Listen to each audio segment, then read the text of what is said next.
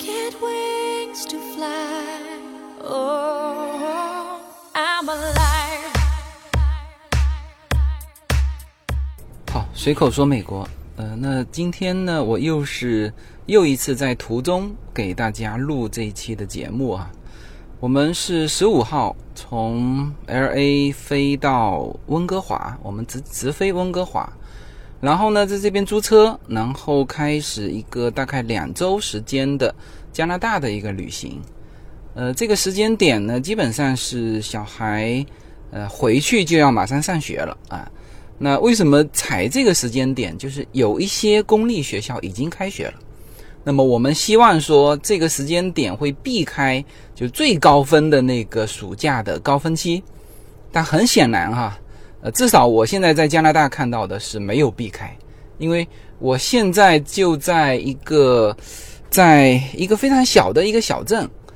我们原来来的时候，希望说，呃，这么小的一个小镇，我就不担心说要提早订房才能够订得到房间。结果到了这个小镇一看。几乎好的就是评分高的这个酒店全被订了，那么我们又不得已啊，在一个呃就是很普通的一个酒店，这个这种酒店呢，原先的感觉就是美元七八十块钱的啊，但是不出意外的啊，坐地起价，来的时候打电话过来说，呃，这个一百五十，呃，当然加币比美元会稍微小一点啊。呃，就小一点点嘛，百分之十吧。那么结果过来坐地起价，现在是税呀七七八八加一下变成两百多。那这个没有办法啊，这整个无论是美国还是加拿大，看来啊，这个疫情之后的这个旅行都是爆满的。虽然我们选择了这个时间，但是也无法避开这个高峰期。我们这趟的行程。是从温哥华一路向东，当然我们温哥华是住了三天哈，呃，主要是叫探亲访友啊，因为我待会儿会比较温哥华和 L A 的这种差异啊，包括从美食，包括从城市呃各个方面来对比。那我先说一下行程啊，行程我们是温哥华出来之后啊，一路向东，先到。一个叫 Jasper 国家公园啊，其实 Jasper 其实 Jasper 国家公园和班夫离得比较近啊，Jasper 比班夫更靠北一些，然后下来就是班夫。那么这一带呢有几个国家公园，呃，这一带就是落基山脉。呃，落基山脉我们原来在美国的这个国家公园旅行的时候，有常常说到这个落基山脉，呃，因为它的高低错落，因为有山脉嘛。那么形成不同的景致啊，有雪山，有河流，有这个绿色的各种的植物啊，有整个生态，所以整个的落基山脉是纵贯这个美国和加拿大。那有一些国家公园，实际上美国跟加拿大是连在一起的哈。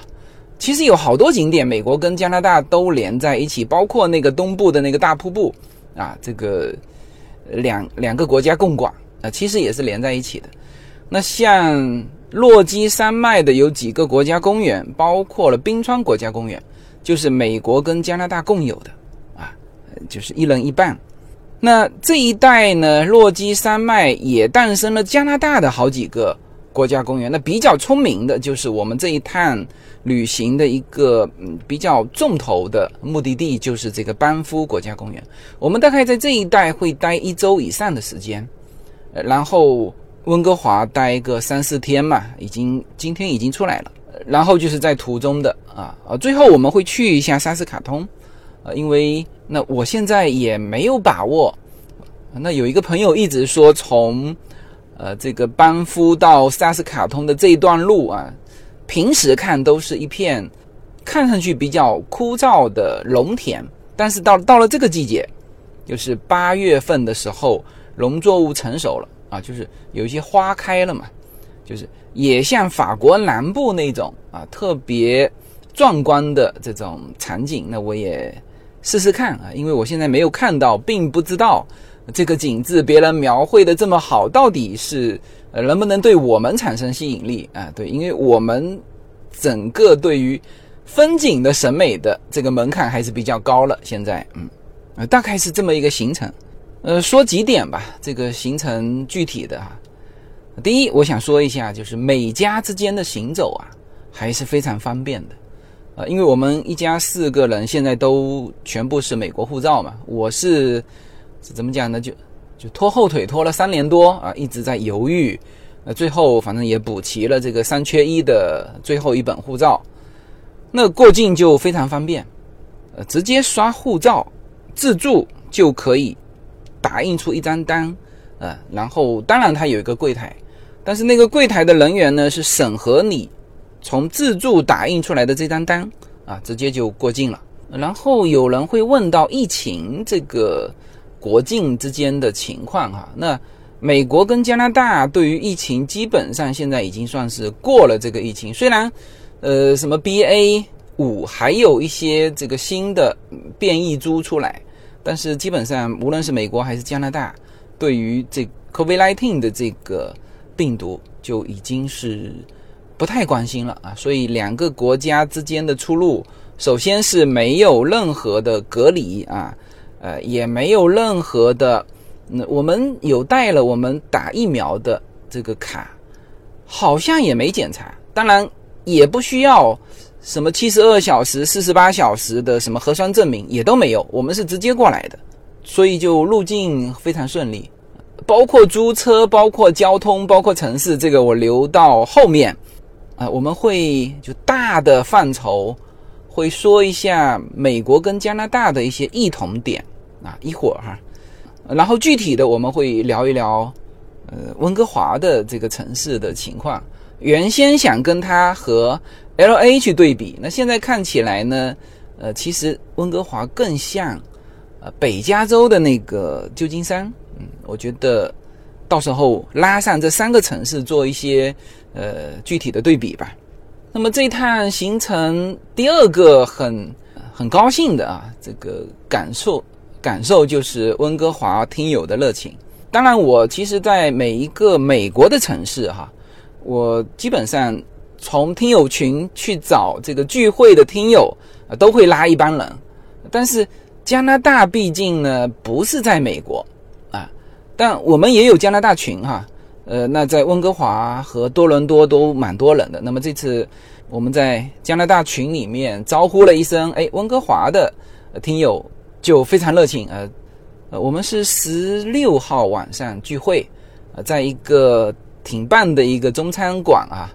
这个吃的也很好，呃，这个待会我会对比啊，这个美食拿 L A 的美食和温哥华的美食，我们走之前就开玩笑说我们要比拼一下啊，就是因为温哥华被称为叫美食之都嘛，那呃很多我们的华人圈子里面就有在讨论说，哎呀，这个温哥华的中餐非常棒，其实旧金山的。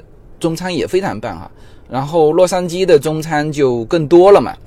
那我们说相互比拼一下，我待会儿告诉大家比拼的结果哈。导致这几顿饭吃下来呢，导致这几顿饭吃下来呢，就是温哥华的物价没有我想象中的那么贵啊。那反正十六号晚上，呃，我们是叫吃得好，聊得好啊。那也非常感谢。温哥华听友的热情，呃，其实这一路像今天的这个小城市小镇，那是叫打个尖哈，这个，所以我们选择了非常一般的酒店，就因为就住一个晚上。那如果从城市说，温哥华，包括下一步的班夫出来之后的卡尔加里，我们也有听友，然后到萨斯卡通，我们也有听友，呃，所以加拿大的这个。啊，其实应该说，我们现在在整个北美啊，但凡大家知道的城市啊，基本上，呃，我们如果招呼一声哈，都能够约咖啡。那我也非常喜欢这种叫他乡遇故知的一种感受。嗯，那么这几天除了跟听友聚，呃，那么这几天除了跟听友聚会之外啊，我们当然，呃，温哥华也走了一些室内的景点啊。那其实，呃，这一点呢。这个城市跟加州的很多城市是很相像的啊，比如说有一些周边的一些公园啊，比如呃有这个海景啊。实际上，无论是旧金山还是洛杉矶，呃，本身就就有海景，呃，但是在这边看到蛮多的这个叫水上飞机啊，甚至在这边还有那种水上飞机的加油站，还蛮有意思的，嗯。那剩下的我们更多的时间是在 Old Town，Old Town，像今天就是在 Old Town 逛了半天时间，在 Old Town 的中心呢，有一个非常古老的，应该说是，好像说是，呃，世界上第一个是煤气的钟，啊，我们还在那边，整个 Old Town 好像是以这个钟为中心吧，在呃扩展开来。那我们在呃 Old Town 逛了一圈，然后。比较有意思的岛是昨天，我们昨天是去了叫温哥华北边的啊，其实是蛮中心的啦，稍微靠北一点的，叫斯坦利公园。然后我们在那边租了自行车，因为现在呃之前令是还不会骑车嘛，那这一次啊，那现在啊，那现在他也学会了，那之前都是在一些小公园骑，那这一次就还这个。其实斯坦利公园是一个半岛，一小部分连接啊温哥华这边，然后一大圈都是靠海。那么围着一圈的海呢是不同的景致，因为它因为它往东北西啊都看到，就是就两百七十度的这种全景啊，我们就围着这个半岛逛了一圈，然后正好还有一个听友啊，他原来是在。这边读的大学，然后他也在这附近，那我们一起，他呢给我们做向导啊，沿途帮我们介绍，非常感谢。那非常感谢温哥华听友的一个热情啊，呃，那么这一圈骑车岛是我觉得，呃，是我对温哥华这个城市感受最深的一个的一个活动哈，呃，时间也比较久，我们绕了一圈，绕了大概两个小时。OK，那这个大概就是我的一个行程哈。这个行程很显然才开始，那后面等待我们的是，应该是更多的是叫自然风光。那城市的这个部分呢，温哥华这个部分已经结束了，呃，所以我就只能很主观的从这几天的接触，谈一下对加拿大、对温哥华的一些印象啊。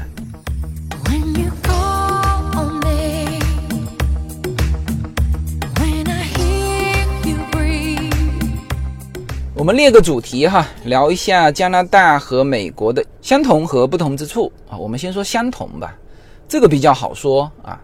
实际上呢，整个北美是一个经济圈啊，呃，那也就是说，美国跟加拿大几乎没有差别啊。比如啊，语言那基本上都是英文啊。当然，加拿大有一个魁北克，那个地方是说法语的。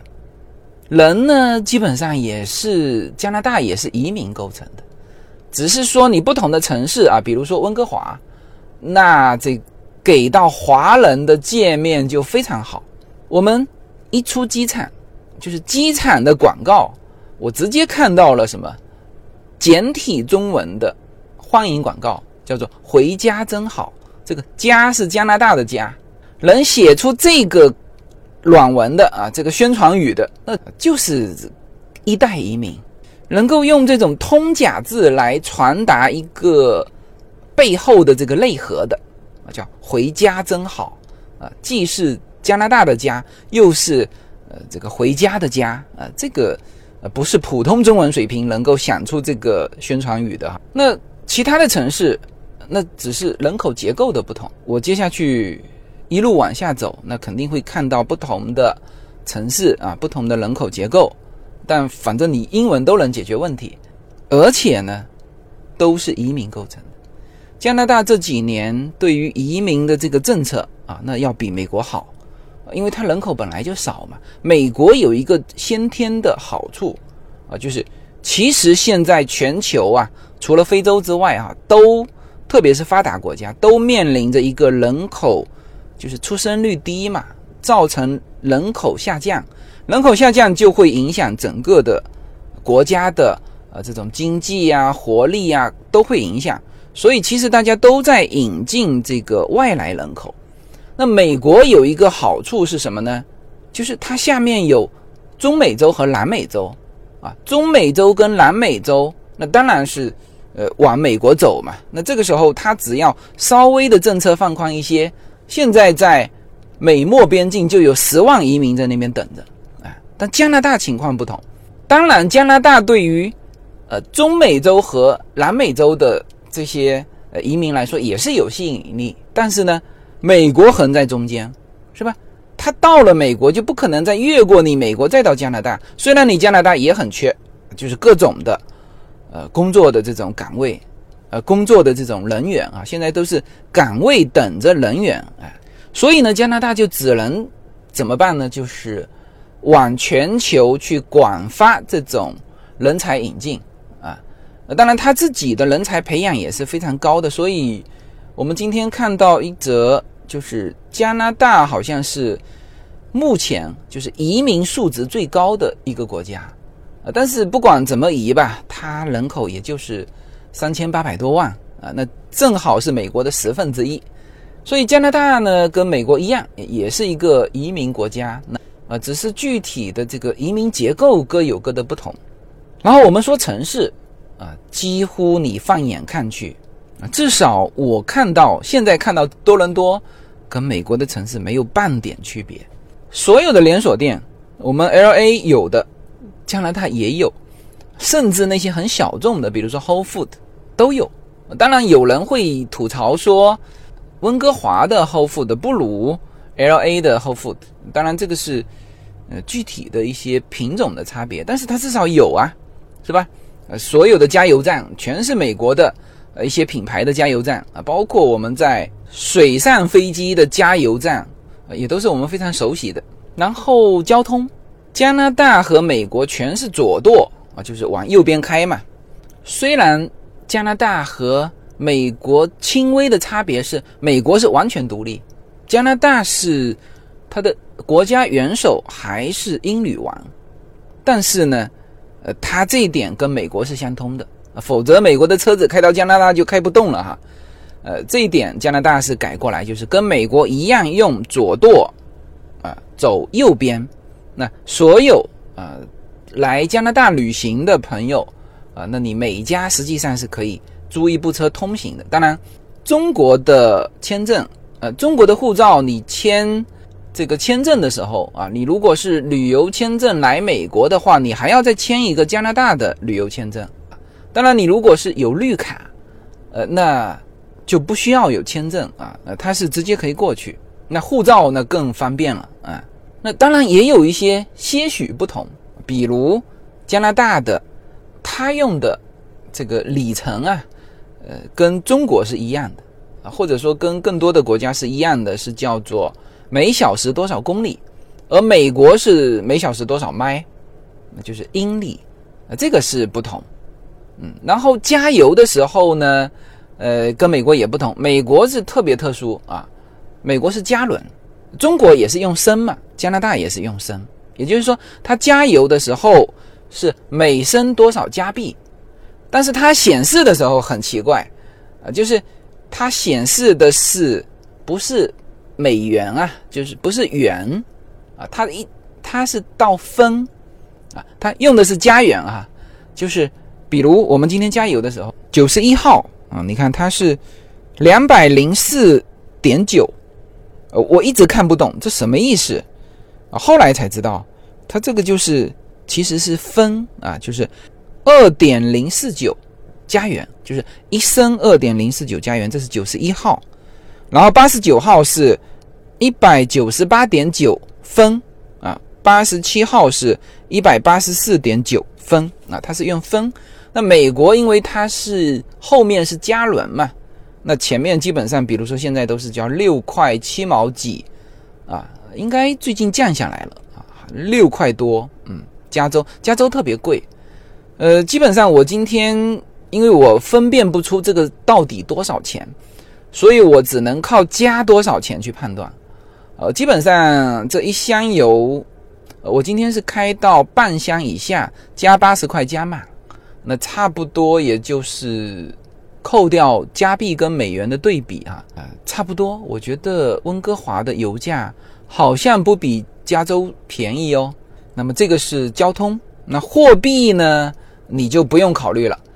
啊，虽然它加拿大也用加拿大的货币，那我们在机场的时候也换了一些，呃，因为你在路边停车的话，你要咪表，那你肯定要投那个加拿大的。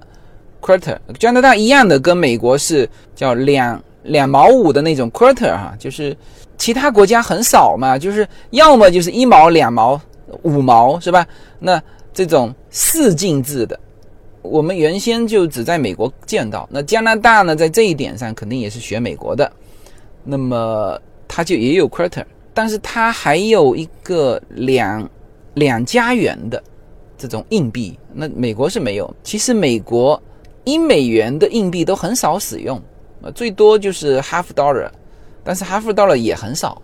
但总之呢，就是你可以换一些加币用来应急啊，比如说住酒店给清洁工的小费啊。因为我们这次换的时候呢，最低的面值就五加元，所以我给到就是加拿大这边酒店的。这个小费我直接扔美元，我不管他，我直接扔美元，他肯定也能接受嘛，是吧？因为我们正好没有啊，所以这些都不用考虑。你去买东西的时候就刷这个 Visa 啊，Master Visa 啊，都是可以的啊。所以我基本上这一次我就没带多少美元出来，全身上下就现在就两百多加币。到现在为止，中午停车的时候换了五加币的硬币。呃，用来投这个咪表，其他就呃全部刷卡就好了。然后我那个 Trace 银行的，就专门是出国旅行的这个卡呢，就专门针对你出国旅行，还有两倍的积分，所以我基本上都全部刷卡。那么这个就是肯定说的不全哈。总体来说，北美经济圈呢其实是一体的。你像我在 M 总上卖我们的呃。Una N Lin 的那个牛油果油啊，其实我只要再打一个勾，我的销售的范围我就可以覆盖到北美，覆盖到加拿大啊，所以你从这里就可以看出，它是一整个经济圈。而且现在啊，因为美国找不到工嘛，失业率极低，那就意味着一些岗位它招不到人，招不到人呢，它这个业务就溢出来了，就是我承接不了。那怎么办呢？很多现在西雅图的业务就给到了温哥华，就他跑到温哥华这边来设点，在温哥华招人，然后这个业务就给到了温哥华。那么这其实也就更加强了今后这个美加之间的互通。为什么？因为你公司内部调动，其实也是美加人才流动的一种方法啊。我们前一阵子是。有一个法国的听友跑到 L A 来找我，他其实就是，公司不变，欧洲派驻到西雅图，然后就开始在美国旅行。那这种方式是，我觉得是今后现在已经办了这个加拿大枫叶卡，或者今后呃加拿大陆公民的，就是你其实最好的一种来美国的方式，就是你自己公司的一个派驻。那随着美加这种。它的业务溢出到温哥华，那么今后人才流动就更方便了。那么这些都是叫做第一印象，啊，就是我现在能想得起来的，肯定不全面啊，啊，那我们来说一下，还是有一些不同。其实这个不同也很明显。第一就是人口，刚才说了，加拿大大概是，其实面积差不多啊，但是但是人口直接比美国。少了十分之一，而且呢，这个趋势啊，还是往美国跑。呃，我们十六号晚上聊了很多哈，聊得很嗨，呃，其中就聊到这个，就是趋势啊。第一代移民呢，因为它的作用是守住阵地啊，这个把身份拿到，能够赚钱，能够呃让孩子在加拿大成长。到了小孩这个第二代啊，或者说我们说第一点五代哈。他们毕业的时候都在讨论一个问题，什么？你去哪里？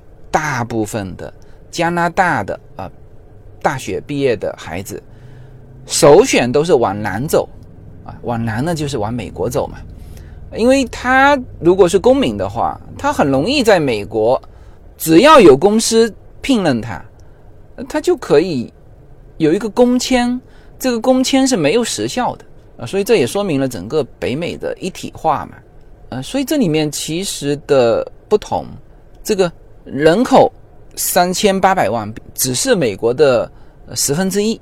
同时呢，其实下一代还有往南跑的这个趋势，这里面呢，人口问题引发的是工作机会的问题，是市场的问题，是城市发展的问题。那当然这几年美国移民就门槛比较高嘛，所以很多人是先到加拿大。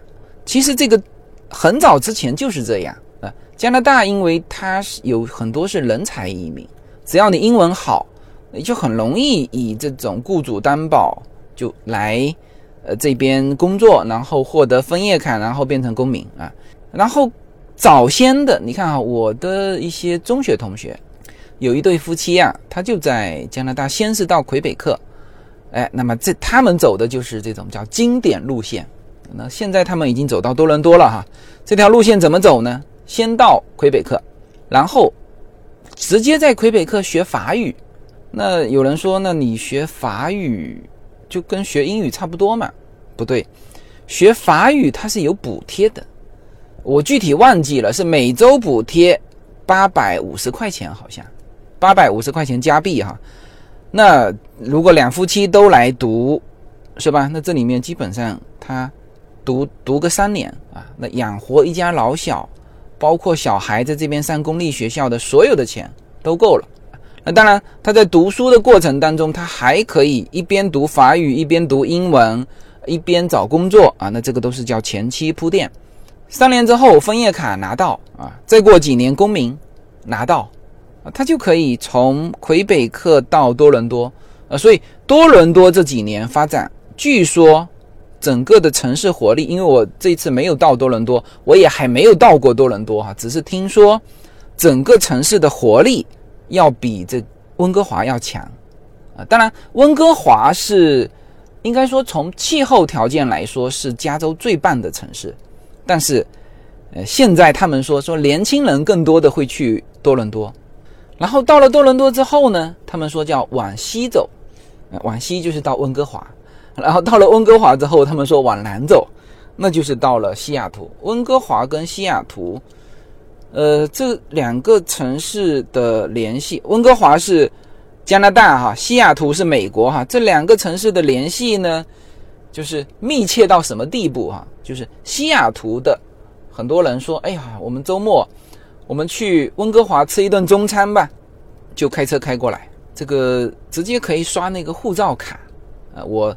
拿到护照卡的时候，就是除了护照之外，有一个护照卡哈，那个卡呢就是直接用来过境的，就是刷卡抬杆特别快，就就密切到这个地步啊。当然，我们说最好的这个机会最多的啊，年轻人最喜欢的地方还是加州，因为西雅图和加州相比呢，当然有些人说气候啊，喜欢阳光灿烂，不喜欢阴雨绵绵。西雅图和温哥华冬天都会下雨啊，也有人对这个不介意的。那其实我觉得西雅图也非常好。如果从城市规模和工作机会，那应该是加州大，因为加州还分北加跟南加嘛。北加是科技中心啊，这个美国的科技中心啊，其实也是全球的科技中心，硅谷啊。昨天。这个温哥华的人吐槽说，原先觉得温哥华贵啊，结果到了硅谷才发现温哥华好便宜啊，这个是一个一个梗嘛，这也是事实。哎，硅谷确实贵，那它能那么贵，那就说明工作机会也好，是吧？收入也高。好，那你这个说科技是北加，南加是艺术中心啊，是吧？好莱坞在这边。所以，昨天上午，对我们一个听友的太太跟我们一起出来，呃，吃饭嘛。那她是吐槽吐了很久，啊，说买衣服的事情，说在温哥华呢，就看起来品牌也都齐全，但是他就是买不到他满意的衣服。但是呢，在呃洛杉矶，他就每次到洛杉矶就能买很多衣服。那这个呢，呃，就是新款的问题。你毕竟好莱坞在那边，所有的明星都集中在南加州嘛，是吧？呃，当然这里面的市场也大。呃，机会也多啊，所以整个的路线，整个北美的路线基本上是这么走的：魁北克、多伦多、温哥华、西雅图、加州啊，基本上是这么走的啊。那这个是这个叫人口，嗯，对了，这里面稍微补一个小的不同点啊，就是加拿大呢，它是一个资源型的国家，当然美国资源也不比加拿大差啊。但是加拿大以它三千八百万的人口，配它那么庞大的资源，所以它整个国家还是非常富裕的。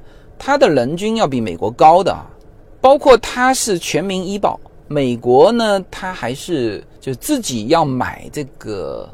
当然，你如果是穷人，他国家会给你这个各种的医保补助啊。但是如果你是中产阶级，那你就得要交这个自己交医保。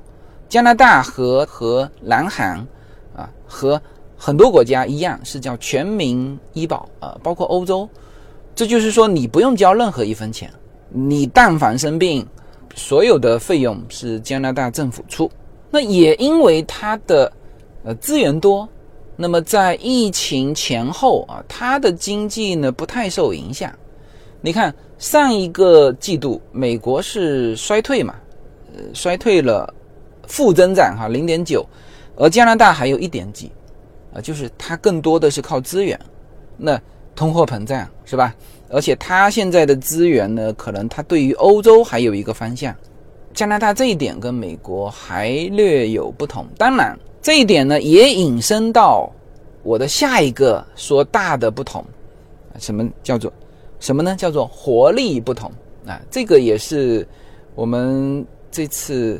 聚会的时候，集体吐槽的一个地方，就是说，他们认为美国呢还是比较忙忙碌碌的啊。他们说叫勤劳的小蜜蜂啊，确实，美国我之前就说过哈，叫忙忙碌碌的美国人啊。大家都以为说出国就是很闲啊，那你可能是去欧洲，你可能是去澳洲，你可能是去新西兰啊，你可能是去加拿大，是吧？你不是来美国，美国每一个人都非常忙碌，啊，因为什么呢？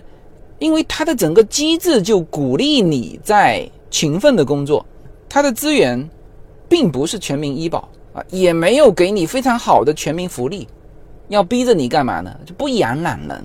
美国是不养懒人的，而加拿大跟欧洲呢这一点，因为全民医保啊，所以按照他们的说法啊，就是我们听友的说法，就是特别的。其实还不是适合养老哈，你到了一定的年纪，你才会养老嘛。养老其实，嗯，不是这个社会表现活力的一个主体。的美国的老人家，他的活力也降低了嘛。你不能就老人去比，你应该是比年轻人。加拿大的年轻人呢，更多的啊，就是想创业的，想拥有在激烈的市场环境中去锻炼自己的啊，去。搏杀的全部跑到美国来了，那么留在加拿大的呢？整个的气质那就是把自己搞得很好，比如说各种运动哈，滑雪单单海上的运动。我们听我们一个听友啊，其实他是我们听友的孩子啊，在加拿大在多伦多读书的，我听他说就。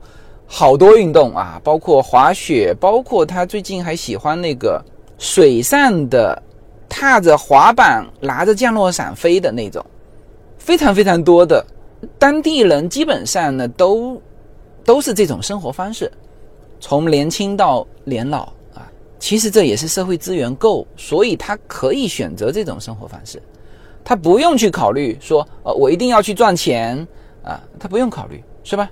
医保、社保，呃，这个社会资源够，那他就可以这样过一生。但是这样过一生，对于很多移民到加拿大的中国人来说，呃，中国家庭来说，特别是他还没有站稳脚跟，还需要赚钱，还畅想着一个呃更好的给孩子教育的这种，或者说前景啊，自己家庭的这种呃买更大的房子的这种欲望的，他们会觉得加拿大整体的氛围，特别是多伦多，呃，特别是温哥华，有点太舒适了啊，这也是。呃，十六号晚上大家集体发表的一种感受哈，呃，那么这个是美国跟加拿大的一些，就我第一感觉的一些异同点，不同点说了两个啊，一个是人口啊，说到了一些制度，然后呢，其实呈现出来的是两个国家在气质上还是不同啊，美国还是那种忙碌的小蜜蜂。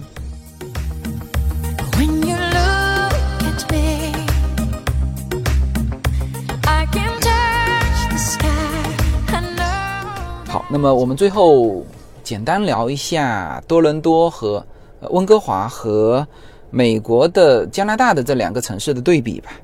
呃，之前我们说对比洛杉矶啊，就是温哥华对比洛杉矶的话，其实不在一个级别。呃，洛杉矶的规模那当然要比温哥华大很多嘛。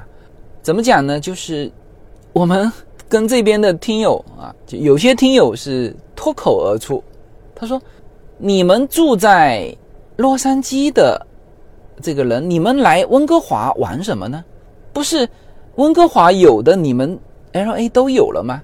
这个叶子险些也脱口而出回答：“对，啊，就是这样啊。”后来当然这个过了过脑子，这个还。委婉一点说，哎呀，那这个温哥华有温哥华的特色啊。实际上的确的，就是 L A 呢，整体来说，温哥华有的 L A 全有，包括温哥华的无敌海景。那洛杉矶就是一整圈下面围着一圈，是吧？Santa Monica 海滩，这个知道的是 Santa Monica 海滩，是吧？大家不知道的还围着一圈各种各样的，是吧？Newport Beach。这都是无敌海景，美食基本上，如果拿美食对比这 L A 和温哥华，或者再拉上一个旧金山，基本上是一比一比一比一比一啊，就是这三个城市是打平的。当然，我们感受这一边的啊温哥华的这个美食呢，也没时间去感受其他的美食，就是其他。风格的美食，我们也就吃了中餐和日餐。中餐，那我们呃这些亲友聚会啊，就全是选择中餐。这他们也觉得这是一个特色嘛，就他们觉得这是温哥华的特色。无论你来自哪里，他肯定要请你吃一下啊，号称中华美食之都的啊温哥华的中餐。那同时也有人说日餐，就是三文鱼在温哥华也非常好，不停的推荐。那本来我们是就是会选择其他菜系了，因为我们总共在那边就三天嘛，三天你能吃最多吃六顿，那么最后一顿我们就一直推荐说三文鱼，然后我们就跑去，就是今天中午啊，跑去吃了一顿三文鱼，我吃完就是一脸懵啊，我也问那个卖三文鱼的，我说哎呀，我说我同学说。到这边一定要吃一下三文鱼。我说，温哥华的三文鱼和其他的三文鱼有什么区别吗？他说更新鲜嘛。那当然，我非常仔细的吃，发现跟 L A 的没差别啊。后来想想，L A 也是海边城市，我们的朋友三天两头直接是钓活的三文鱼上来，直接在他厨房切了，是吧？当天下午，是吧？第二天就送到我家了。所以我们其实吃的也是最新鲜的三文鱼，所以在美食上，你说温哥华想超越 L A，呃，其实还是蛮困难的。但是总体来说，温哥华这个城市呢，它比较集中。比如我们昨天看到的，就是它的学校啊，走两步就是从就是这个课间休息时间啊，直接可以到海边来发呆，然后对面就是滑雪场，它常常。坐着公交车辗转到对面去滑雪，就它比较集中啊，它可以在温哥华不开车，那你如果在 L A 不开车，这是不可想象的，这可能是一个差别吧。所以我觉得它更像旧金山。L A 呢，它基本上是平的；旧金山呢，它有坡啊，上上下下啊。那像温哥华，它也有坡啊，这城市啊，呃，上去就整个城市有点像山城，但这个坡跟旧金山比呢，相对会缓一点。旧金山是更高啊。所以我觉得温哥华跟旧金山其实也可以拿来比一比啊，美食差不多啊，这个物价呢，旧金山比温哥华更贵。温哥华的物价我觉得跟 L A 是差不多的啊，差不多。特别它加币不是又少了百分之十嘛，嗯，所以这个就城市规模来说，那跟 L A 不是一个级别的，因为规模不同。啊，所以从活力来看，从这个吸收外来的资源的能力来看，呃，其实也还是有点差别。那不过，温哥华的华人整体的结构啊，据说哈，呃，温哥华的就机场的那个位置下来叫里斯满，啊，那个位置据说华人有百分之五十啊，所以。我们一下机场啊，机场里面，呃，我看到的是那个“回家真好”嘛，叶子看到的是那个教培广告啊，你你没有听错哈，所有有华人多的地方，这个教育都是大家最关心的啊，就是我们现在用一个最流行的词叫“卷”，然后那个宣传语都是“你想上藤校吗？”那么那个地方，你放眼望去，一整条街都是。中文的标牌，然后呢，圈起一块地啊，这个极向中国，就开发房地产的时候，那个外围啊，中文大的中文的这个挡板啊，下面当然配一些小的英文。对了，这个就是呃我说到的，因为它的这个人口结构啊，华人占的太多了。你在 L A 如果跟人就看到华人啊，你会先用英文打招呼。然后隐约感觉，哎，这个英文不是太利索，那直接切换中文。在这边呢，他看到你是华人啊，就是包括酒店前台，我们这我们这几天租车啊，酒店前台呀，啊，他直接就用中文跟你说。然后那个中文啊，一听从中国大陆来的，还不是因为台湾腔和呃香港人，我们听得出来，所以就。所以这个界面呢就特别亲切，呃，当然温哥华的华人，它的构成呢，其实香港人占了很大的这个比重啊，所以在温哥华这种这个比例感觉应该是香港人多，然后就是中国大陆人、台湾人不太，我现在还没有接触太多哈。好吧，那今天是非常简陋的一个环境哈，我是躲在这个小镇的一个很破的酒店的停车场的车里，还开着这个空调，不知道会不会影响这个录音环境啊？跟大家聊这一期的节目，我们的旅行还在继续，应该下一那可能下一期我还是继续会聊。这个加拿大，但是接下去的就全部是加拿大的国家公园风光。那因为我在美国几乎跑遍了美国的国家公园了，所以呢，我应该可以对比这两边的国家公园有什么相同，有什么不同。然后重点下一期再给大家聊一聊班夫的这个美景哈。有人说班夫是小瑞士，我们来看一看我们接下去的行程，呃我自己也很期待。好吧，那这一期我们就先聊到这里。好，谢谢大家。